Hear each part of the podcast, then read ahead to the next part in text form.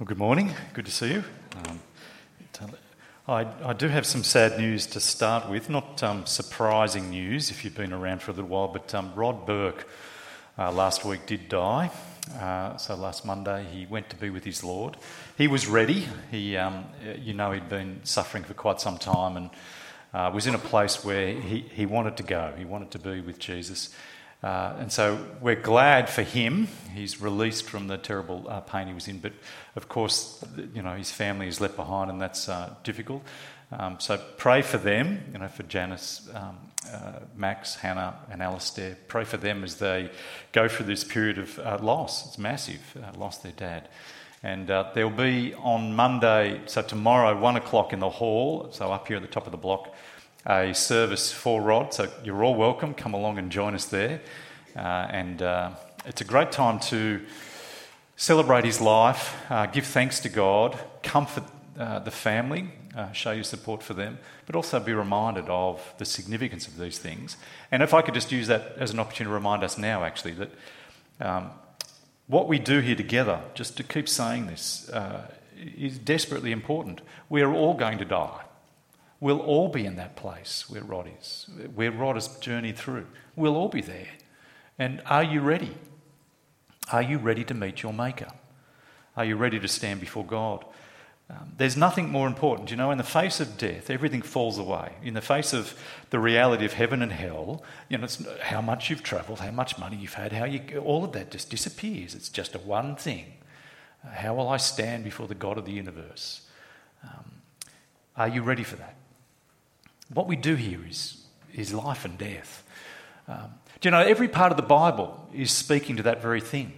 So we've been going through John's Gospel the last bunch of weeks. And John chapter 20, if you have been with us through this journey, you'll know that the end of the Gospel, John himself makes reference to this. He says, there are many things Jesus did. You know, he could have, the books of the world wouldn't be enough to cover all the things that Jesus did.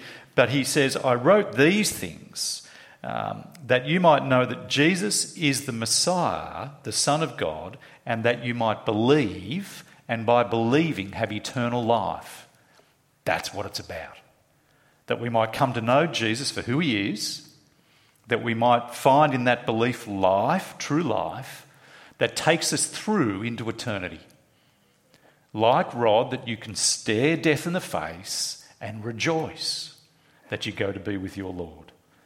There is nothing more important than that. That's the message of every part of the Bible, especially this part of the Bible we're looking at today. But let me just offer this, though. It's so simple. Believe Jesus. Come to Jesus. It's so simple. But there are many things in us that make all of that quite complex. And I want to suggest to you this morning that part of what we look at in John's Gospel, John chapter 10, is bringing that to the surface. There's a sense in which what John is doing is kind of taking us to this massively important issue and on the way through helping us see the challenges that we bring, what's going on for us that makes it actually hard to actually come to the thing that will bring us life. Now, this is a part of the Bible, John chapter 10, which has a lot in it. And I want to quickly take you through some of those things just in a moment and then get to the main thing. But let me pray, because this is massive, what we're doing together again. Let me pray for God amongst us that he might work. Heavenly Father, we do ask, please, that you would give us a real sense again this morning by your Holy Spirit of the seriousness of these things, that we might be able to put aside all the other distractions, that we might come together today and put our hearts and minds into your word and just be lifted up to see the truth of who Jesus is, how much it matters for us, that your Spirit might stir our hearts to recalibrate and refresh and be captured anew by the things of Christ. Please work in us today, we ask, in Jesus' name. Amen. Well, there are lots of things in this passage, John chapter 10, the second half of it. Let me give you, there's four of them that immediately come to mind, but we'll go to another one in 10. Let me give you the quick rundown. The four that stand out for me, the reality of division in Jesus' ministry. Jesus was surrounded by lots of division. You get this in chapter 10, verse 19, where John tells us that the Jews who heard the words of Jesus were divided. Many of them were divided. Jesus came, and John wants us to see that as Jesus came, division occurred between those who supported him, those who were opposed to him. And you actually get deliberately, I think, John alerts us, chapter 10 verse 40 to 41, to the end of the chapter, to 42, there were, though, many who did believe in Jesus, hostile and believers. And John brings those two together to draw attention to this division. Second, the nature of the person of Jesus. Throughout this little part of the Bible, there's so much here that's profound in its teaching about the very person of Jesus, who he is. Verse 30, look at it there. My Father, I and the Father are one. Verse 38, I am in the Father and the Father is in me. There are deep things being revealed here about the nature of God himself, who Jesus is in relationship to God, how he is God. Third, there's a wonderful piece of teaching here about the security of believers. Do you see that? And many have actually shared at 8:30. This is one of their favourite texts, verse 27. My sheep listen to my voice, I know them and they follow me. I give them eternal life and they shall never perish. No one can snatch them out of my hand. Wow. If you put your faith in this man back those centuries ago, if you put your belief and trust in him, you will be in the hand of Jesus, in the Father's hand, and you will never be lost. God in Christ will keep you safe. You shall never perish. What a hope, what a message that is. That you'll be safe in this life, through the experience of death into life beyond in Judgment Day. You'll be safe. No one will snatch you out of Jesus' hand, says Jesus, the promise of God. Fourth, the importance of the Scriptures. You get some beautiful teaching here about Jesus, verse 34. He engages with the controversy that actually arises. I'll show you that in a moment. But he goes to that controversy and deals with it by quoting from the Scriptures, Psalm 82. And says in that very place that the Scriptures cannot be set aside. They are the Word of God. And if it's good enough for Jesus, it's good enough for us. Jesus himself, of course, wrote the Scriptures. He affirms their validity and their importance in this part of the Bible and elsewhere as well. There's four things that you can run through quickly and just see some profound teaching that emerges. But as important as each of those are, I want to suggest there's another theme that John is drawing our attention to as we go through this part. I think deliberately... engage with it. And this is what I think it is. He's drawing attention to the division, and in particular he's drawing attention to how it is that some respond positively and some respond negatively. How is it, verse 42, that in that place many believe, but throughout verse 25 and down, some just get more and more hostile?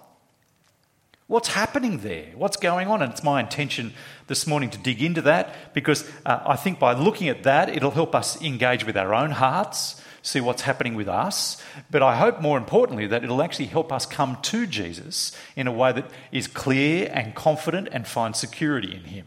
So that's where I want to go with us this morning. So let's start looking at the section from verse 42 on and run through, and I'll show you how it all plays out. You with me? You see where we're going?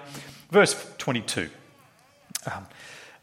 Then came the festival of dedication at Jerusalem. It was winter. Now, the festival of dedication is the rededication of the temple after Antiochus Epiphanes in 165 BC desecrated it. They reconsecrated it, and this was celebrated for many centuries through into the life of Jesus. But that tells you the feast of the dedication tells you we're now about 3 months outside of before the crucifixion. So we're now coming right up to the last months of Jesus' life, last 3 months. And interestingly, important to note, this is chapter 10. The book has 21 chapters. And so what that tells you is John is going to focus half his book on the last period of Jesus' life, because that's where it all happens. But what's been emerging as we've gone along is this kind of division. Chapter 10, verse 19, the Jews who heard these words were again divided. And what we'll see as we go through this little section that more and more division plays out. As you come to the very end of Jesus' life, it's getting more and more hostile against Jesus. Now, here's the thing. We hate divisions, rightly. It's a very unhealthy person who loves conflict, and I hope it's none of us. But we hate divisions. We hate people being disunited, split apart. And the last 2 years have actually caused that to happen amongst us in families, hasn't it? There have been many families who have been torn apart by the whole vaccine issue, what to do about COVID and so on, of differing opinions. It's been a horrible thing. I hope it hasn't happened in your family. It's dreadful. We've seen our community divided over these issues. In fact, our whole world is becoming more and more fragmented, and it's a dreadful thing. To be at peace with each other is a beautiful thing. To be united together is wonderful. In fact, there's a verse in the Scriptures, Psalm 133, tells us that it's a good and beautiful thing when the brethren dwell in unity together. God loves unity. In fact, he sends the Lord Jesus, Ephesians chapter 1, verse 9 and 10, to bring unity to all things. Jesus comes as the Prince of Peace. Unity is a good thing. Divisions are dreadful. We hate division. But all around Jesus, while he was alive, there was divisions, disunity, hostility. And it's a puzzling thing for many Christians. In 2012, there was a book in America written called Why is the Gospel of Love Dividing America? So here was an author noticing that amongst Christian circles around through the states of America, there was lots of division happening around the Christian faith. And he's going, why is it that the gospel of love is bringing division to our country? Now, the assumption in the book by the author is that if the Christian message is all about love, then it should bring people together. And how come it isn't? What's going wrong? Is it the way we're delivering it? Now, can you see a problem with that little analysis? Can you see a problem? Don't call it out. Can you see a problem with that little analysis? The Christian message isn't about love, fundamentally. It is a lot to do with love. God is a God of love. Because of his love for us, he sends his Son into the world to save the world. He's a God of love. Love is at the heart of the Christian message, yes. But fundamental to the Christian message, at the very core of the Christian message, is who Jesus is. At the core, the Christian message, the gospel, is about a God of love, but fundamentally about a God of love who sends Jesus claiming to be someone. It's about who Jesus is, which has led someone to respond to that book by saying, it's not how does the gospel of love divide America, it's how could not the gospel of the lordship of Jesus bring division to America? You see, play this out with us. Have a look there at verse 24. The Jews who were gathering around Jesus said to him, "How long will you keep us in suspense? If you are the Messiah, tell us plainly." Just notice this. The thing on their hearts and minds is, who are you? You claim, are you the Messiah? You seem to be saying you are, but tell us plainly. The first question for them is, are you who you say? Are you the Messiah? Tell us plainly. Who are you? Now, I think this is a response to chapter 10, verse 6, where Jesus, or the earlier part of chapter 10, where Jesus has been using a figure of speech to talk about himself. He's been calling himself the shepherd with sheep, the good shepherd, the gate. He's been using these metaphors and these images. And the Jews who gather around Jesus say to him, just tell us plainly, are you the Messiah? Because they're interested in his identity. Now, you see how much this matters, because Christianity is about who Jesus is. In fact, it shows itself again down in verse 31. The Jewish opponents picked up stones to stone Jesus. Jesus said to them, "I've shown you many loving works, many good works, many beautiful works from the Father, but for which of these do you stone me?" And they say, "We're not stoning you for any of the beautiful, loving things you do, but for blasphemy, because you, a mere man, claim to be God." Do you see the point here is again? At the heart of Jesus is not just the beautiful acts of love, but it's a radical claim about who he is as a person. That he is the Messiah, that he is even more than the Messiah. And why should that not be divisive? How could it be otherwise? It's a claim that this man, born 2,000 years ago, is over us. He is our Lord, our Master, our Ruler. That's what the word Messiah means. He's our Saviour, but he's our Saviour as King. This is massively divisive. You know, quick illustration. If I come to your home, drop in this afternoon. Now, the first reaction you'll have is, what have I done wrong? I don't know how that kind of happens. But anyway, when I drop in on people, the first thing is, what have we done? And I don't know why that's the case. But I love dropping in on people. But if I drop in and I walk into your house and I say, you know what, this is all mine. The house is mine to do with... Your house is mine. Your car, mine. Your kids, mine. All of it's mine. What would you do with me? Well, some of you might say the kids haven't been sleeping. You can have them all. You can take them. They're all yours. But what would you do with me? I don't think many of you would just lie in the lounge with a remote control and say, whatever. You'd say, no, it's not. Get out of here. Who do you think you are? Because a claim to have ownership over you and all that you are challenges you at a very deep place. It will be divisive. Either you throw me out of the house as a madman, or you fall at my feet and bow before me and give me all you have. But you can't do one. They're your options. Jesus comes amongst us claiming to be the Messiah and far more than that, and his claim by its very essence has consequences that are divisive. They ask him about his identity. Tell us plainly if you're the Messiah. They want to get this claim about who he is sorted. And he says to them, look, verse 25, I did tell you, but you do not believe. I have told you. The works I do in my Father's name testify about me, but you do not believe.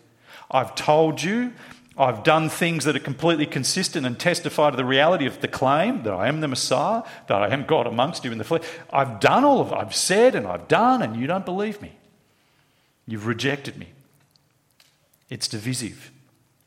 And in a couple of steps, what he does then is if I might offer this image, he then actually heightens the whole thing. He throws kero on the fuel of their hostility. He fires them up even further. You follow the way the language goes here. You do not believe, verse 26, because you are not my sheep. My sheep listen to my voice. I know them and they follow me. I give them eternal life and they shall never perish. No one will snatch them out of my hand. My Father who has given them to me is greater than all. No one can snatch them out of my Father's hand. I and the Father are one. You want to know whether I'm the Messiah? I've told you I am. I've done things that show you I am. But you know what? I'm even more than that. Which causes them to pick up stones to threaten to kill him. Now just come back through that little section of teaching where Jesus sort of heightens the hostility against him as he brings the richness of who he is to them even further. But just notice a couple of things here on the way through. Verse 27, it needs to be cleared up here. Just a quick thing. My sheep listen to my voice, I know them and they follow me. There was a tradition of thinking some decades ago, and I don't know if it's still around, where people suggested that what Jesus was saying here was that this is about guidance. So, you know, you can be a Christian, but once you mature to be a sheep, you can be a lamb, and you won't hear the voice of Jesus, but as you mature into being a sheep, you'll begin to hear the voice of Jesus in your private devotions, in the experiences of a private guidance, because you're matured now, you see.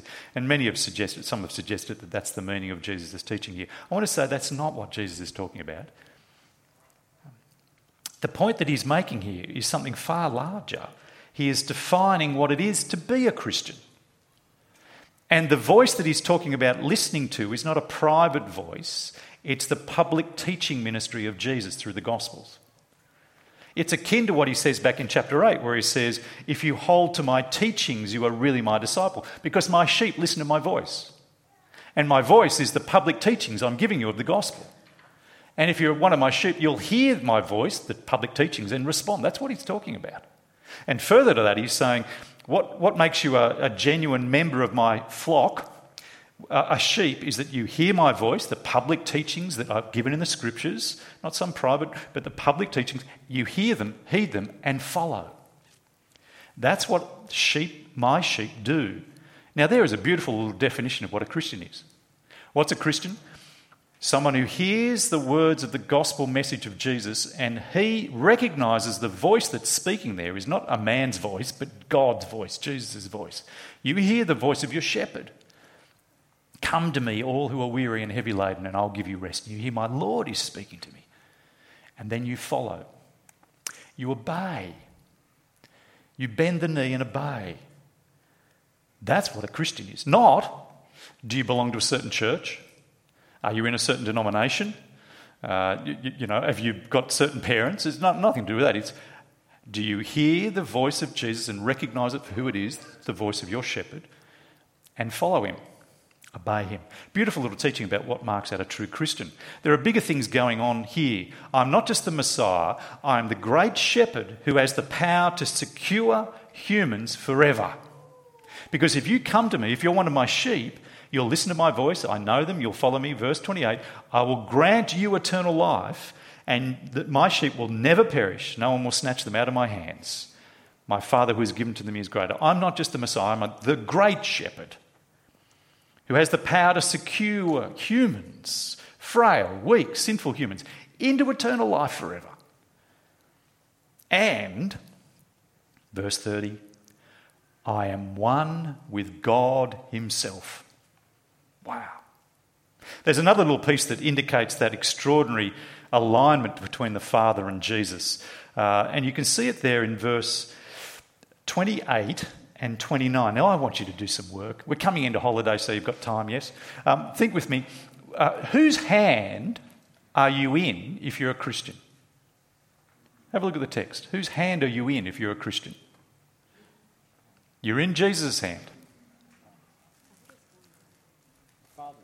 The Father's hand. Did you see that? I give them eternal life, verse 28. No one will snatch them out of my hand. My Father who has given them to me is greater than all. No one can snatch them out of my Father's hand. Whose hand are you in? Both. Because the hand of Jesus is aligned and united with the hand of the Father. Because he's one with the Father. Because Jesus is making a radical claim about himself here. Astonishing. Christianity is about identity, who Jesus is. And it's the claims of Jesus that bring division, the scale, the audacity, the implications of this claim that Jesus comes amongst us and says to all of us, you're not your own. You belong to me. Now they get this, they pick up stones to kill him because of who he claims to be, God, verse 33. And he then responds in this quite complex way. Verse 34, we haven't got time to deal with all the detail, but I just want to show you this. He explains with this quite complex discussion around Psalm 82 and how it applies. I'll give you a little bit of a taste of it, but what I want you to notice as he does this, that the very way in which Jesus engages with the group shows the truth of his claim. Have you been to court? I've been to court a couple of times. Not ever because I've been the defendant, but I've gone to watch, right? I've been supporting someone. And now I've been to court, and in the courtroom you've got this kind of, the defendant sits in a dock with a kind of railing fence around them, sort of sitting down in the dock. The prosecutor stands and comes at them and addresses them and throws questions at them. But over them all is the judge. So the judge sits in a higher seat, looking down on the proceedings, yes? And the one who makes determinations and so on. Now, there's a quick little picture about the courtroom. What I want you to think about is this. When this group of Jews came to Jesus and engaged with Jesus, of those three people, which do you think they saw themselves as? Which one do you think they saw themselves as? Certainly the prosecutor, and very likely the judge. You get the feel that they come to Jesus as the religious authorities. You know, defend yourself, Jesus. Make a case, and if you make a good enough case, we might let you off. And they feel like the judge, the prosecutor. But what happens as you go through Jesus' response to them? What happens? The whole thing flips. Because the one that they think they've got in the dock is actually their judge, the judge of all humankind. Tell us plainly, they say. And Jesus says, I have told you. I'm not at your beck and call. I have told you. I've shown you. And in fact, the reason you don't listen to me is because you're not part of my flock. I've not chosen you to be my sheep because I'm over it all. I'm the one who's the judge. If you were to come to me and be my sheep, I would give you eternal life because I'm the one who grants eternal life. And no one would ever snatch you out of my hand because I'm the great power who is one with the Father. The whole thing shifts and turns. I am the Lord over you, and you are utterly at my mercy. You know, one of the most powerful lessons in my life as a Christian, as a human actually, was to read Revelation chapter 1. Grab your Bible and turn over to Revelation chapter 1.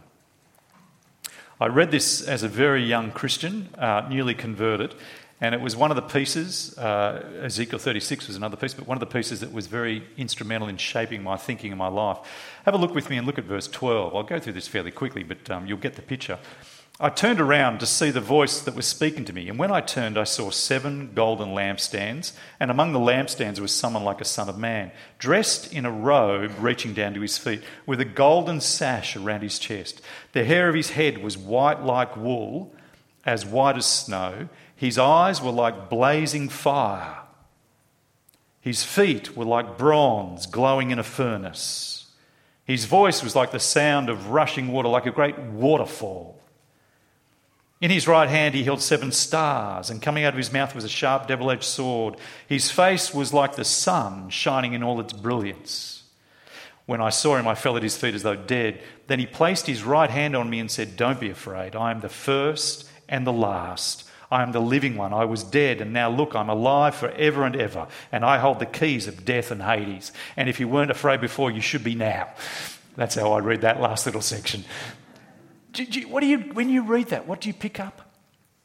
This Jesus who walked the dirty, dusty streets around Jerusalem, thirsty, hungry, meek, frail, weak, is actually seen and revealed in all his glory to be the great Lord of the universe, who towers over us, who has humbled himself for a time, who has emptied himself to be amongst us in this frail way.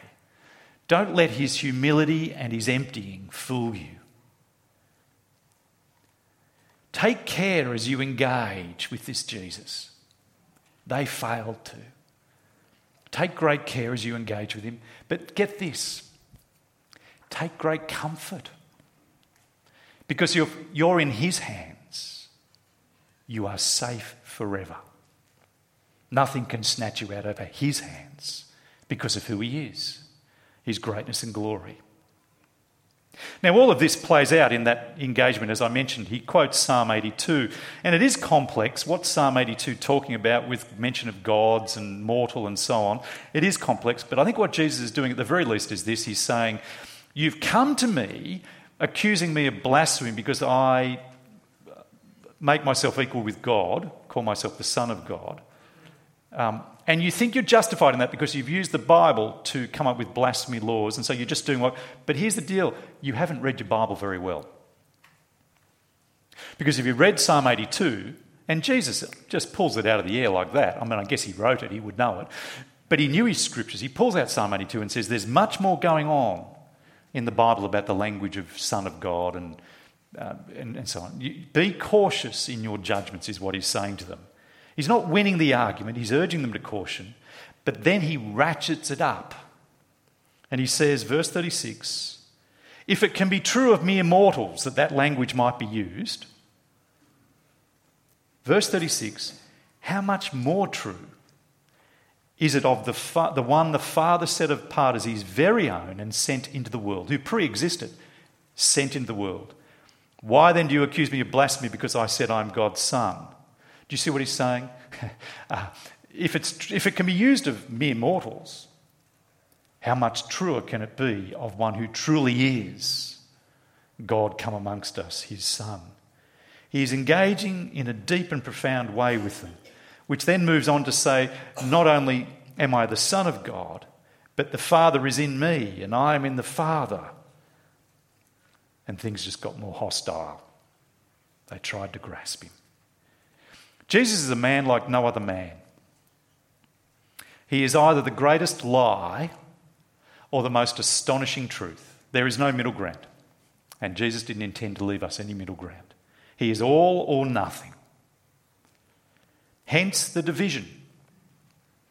Because you can't, if you respond apathetically to Jesus, you've not understood what he's claiming to own you and your life. Do you know, when I talk to my friends, and I try and do this, Adrian's very helpful and encouraging and all this, but as I try and talk to my friends, I was at a function on Friday and tried to talk to the men around me. As I raise these things, I'm very conscious that as I do it and begin to talk to them about the things of Jesus, I'm essentially confronting them at the very core of their being about who they are. You are not your own. You are made by God, made for God, under the lordship and rule of Jesus. I'm very conscious that it is incredibly confronting, the message we bring to people. It is not just all about love, though it is a great message of love. No wonder genuine Bible Christianity brings division. It's no wonder. And in fact, Martin Luther is one who is famous for talking about this. He back in the centuries past, he said in these kinds of words, the evidence that biblical Christianity is being preached faithfully is repentance and faith and hostility. Hostility. They're the evidences. Apathy is rarely the evidence of genuine Bible Christian teaching. But back to the issue I think John is pressing in on us. Why did one group embrace and the other group react against him? Why did that group fail to accept? And in fact, let me invite your thoughts. We've got a bit of time here. Give us, why do you think this group of Jews... Now, it wasn't all the Jews. By the end of the chapter, we've got a bunch of Jews who put their faith in Jesus. But why does this group of Jews not respond warmly to Jesus? Give us your thoughts.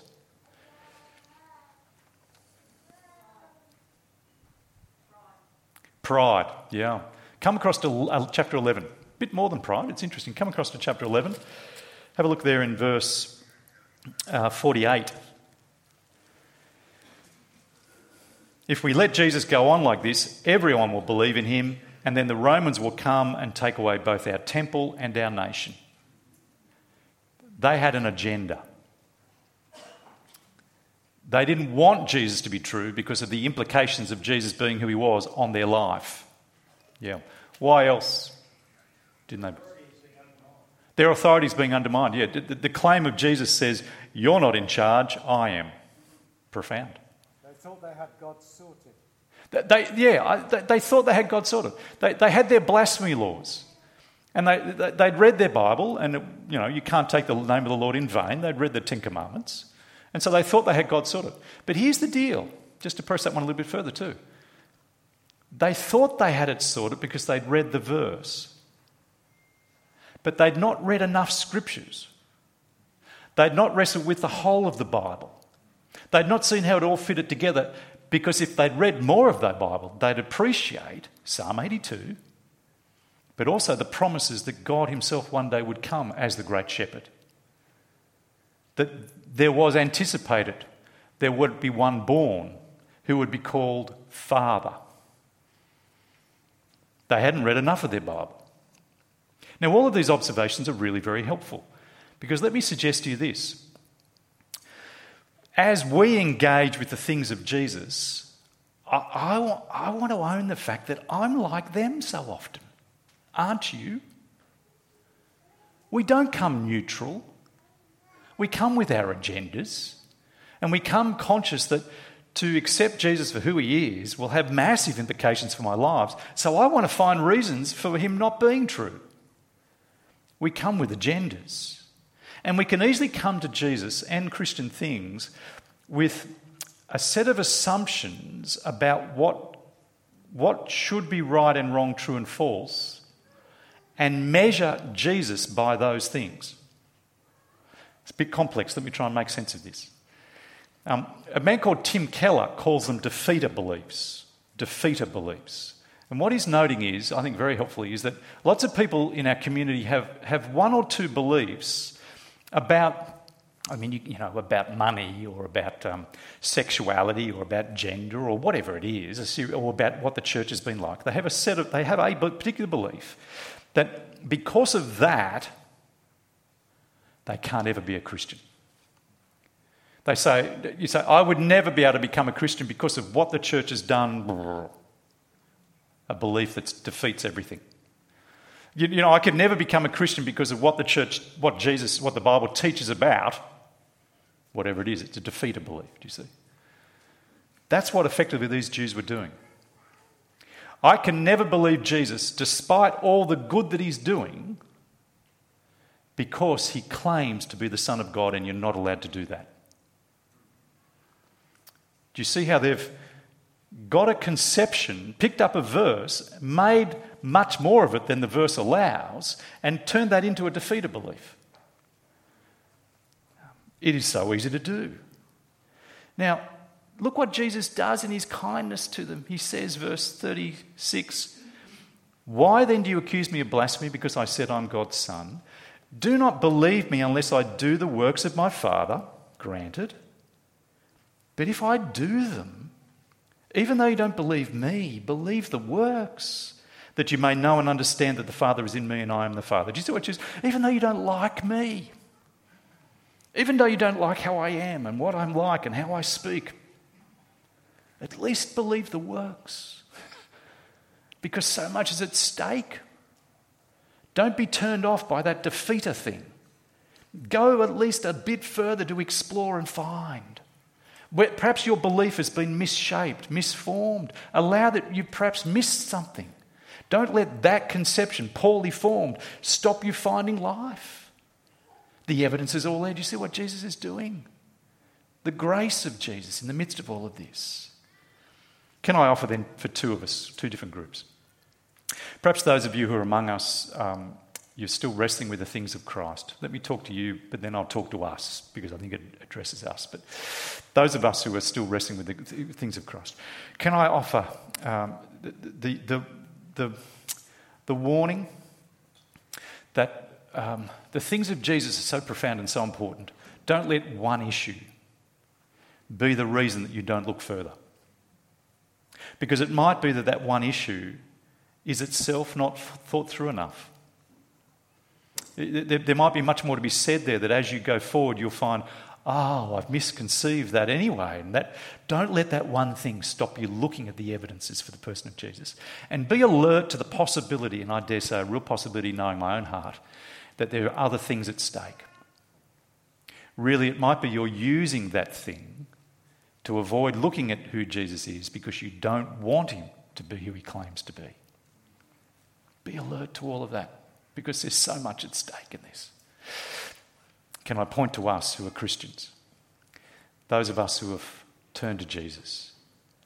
I find myself reading this group of Jewish people and their reactions to Jesus, and I find it impossible not to want to diagnose my own heart and see whether I'm doing the same thing. And I tell you what I think I do, I think we do.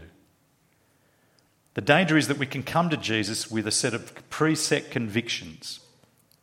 Convictions that get formed in our community life. And I begin to get a very strong conviction about a certain thing, and Jesus has to fit in. It might be the climate, my views on the climate. Jesus has to agree with that. And if I start to hear that he might not, I won't listen, I won't go there. And what happens is it becomes a limiter on your ability to mature and grow as a Christian. It might be some other issue that's a hot issue in our community, whatever it might be. It might be the way you think about your money. It might be the way you think about your kids and your family. My kids are the most important thing in my life. But you come to Jesus and you find he might suggest something different. You won't hear it because you've got this preset conviction. Be very careful, friends. This matters because the deeper truth of the passage is this. We don't come to Jesus as equals. We don't come to Jesus as equals. It's not a negotiation. Jesus' humility can be misunderstood. We don't determine if he fits into our hopes and so accept him. We're not in the seat of the judge assessing Jesus. He's the Lord of the universe. We come humbly before him, recognising the towering magnitude of who he is. He is one with God the Father. The Father is in him and he is in the Father. He's the one who grants eternal life, who's sovereign over whether you come or not. He has walked amongst us for a time having emptied himself, but he is the great I am. He is the Lord of heaven and earth. He is the one through whom you were made. He's the shepherd. We're the sheep. We are not shepherds together working out this life. We come to him bowed. My life is yours. We give him properly a blank check. Do with me as you please, because my life... We don't do that to earn his favour. It's not like it's some great sacrifice that Jesus goes, you're awesome. What we do is recognise the truth. My life has always been his. Everything I have has been given to me by him, so I'm not giving him anything that is not his already. It's facing the truth. Now, if you're honest with yourself... That's a hard thing to do, isn't it? I find it hard. And I think we all do. And I want to suggest, forgive me if I'm sounding sexist, but I think this is a man problem particularly. I think women have the problem as well. But I feel it as a man thing particularly. To bow the knee to someone else. Thank God he's gracious. And he receives sinners like us. But here's the deal. Two things to finish. Who is the true Christian? Who is the one who has security into eternity? It's the one who hears the voice of Jesus as his shepherd, her shepherd, listens to that voice, the public voice in the scriptures, receives it as my shepherd speaking to me, and follows him. Follows him. Obeys him. Sure, slipping up often, needing repentance and forgiveness often. It's the grace of God in Jesus that makes it possible for sinners, the weak that we never lose. But my orientation of life is to be the sheep that hears the voice of the scriptures and hears my Saviour, my shepherd speaking. And I follow. Is that you? Is that you? See, Rod Burke has left us. He's gone through death. But he's safe in the arms of Jesus. Will you be? How do you know? If you're one of his sheep, the Lord's sheep, how do you know? Do you hear his voice as the voice of your shepherd and follow? Do you follow? Or is your life full of conditions? Now, brothers and sisters, let me finish with a word of encouragement, though. If you are his sheep, then he has given you eternal life, and you will never perish. No one will ever snatch you out of the hand of Jesus, out of the hand of his Father, because the great God and Father of us all has given you to Jesus, and he is greater than all. And you'll be safe in his hands forever. Praise God for that, yes? Let me pray. Heavenly Father, we thank you for the extraordinary things we'd read in the Bible. We thank you for the wonderful truths of who Jesus is, mind-blowing, deep, glorious. Help us appreciate them for what they are and help us grow in our understanding of them, but particularly help us recognise the truth that you are the shepherd. We're the sheep. Help us be people who evidence that in our daily life by hearing your voice, listening to your voice, and following you. And help us therefore know the great security that comes by being your sheep. And we pray it in Jesus' name. Amen.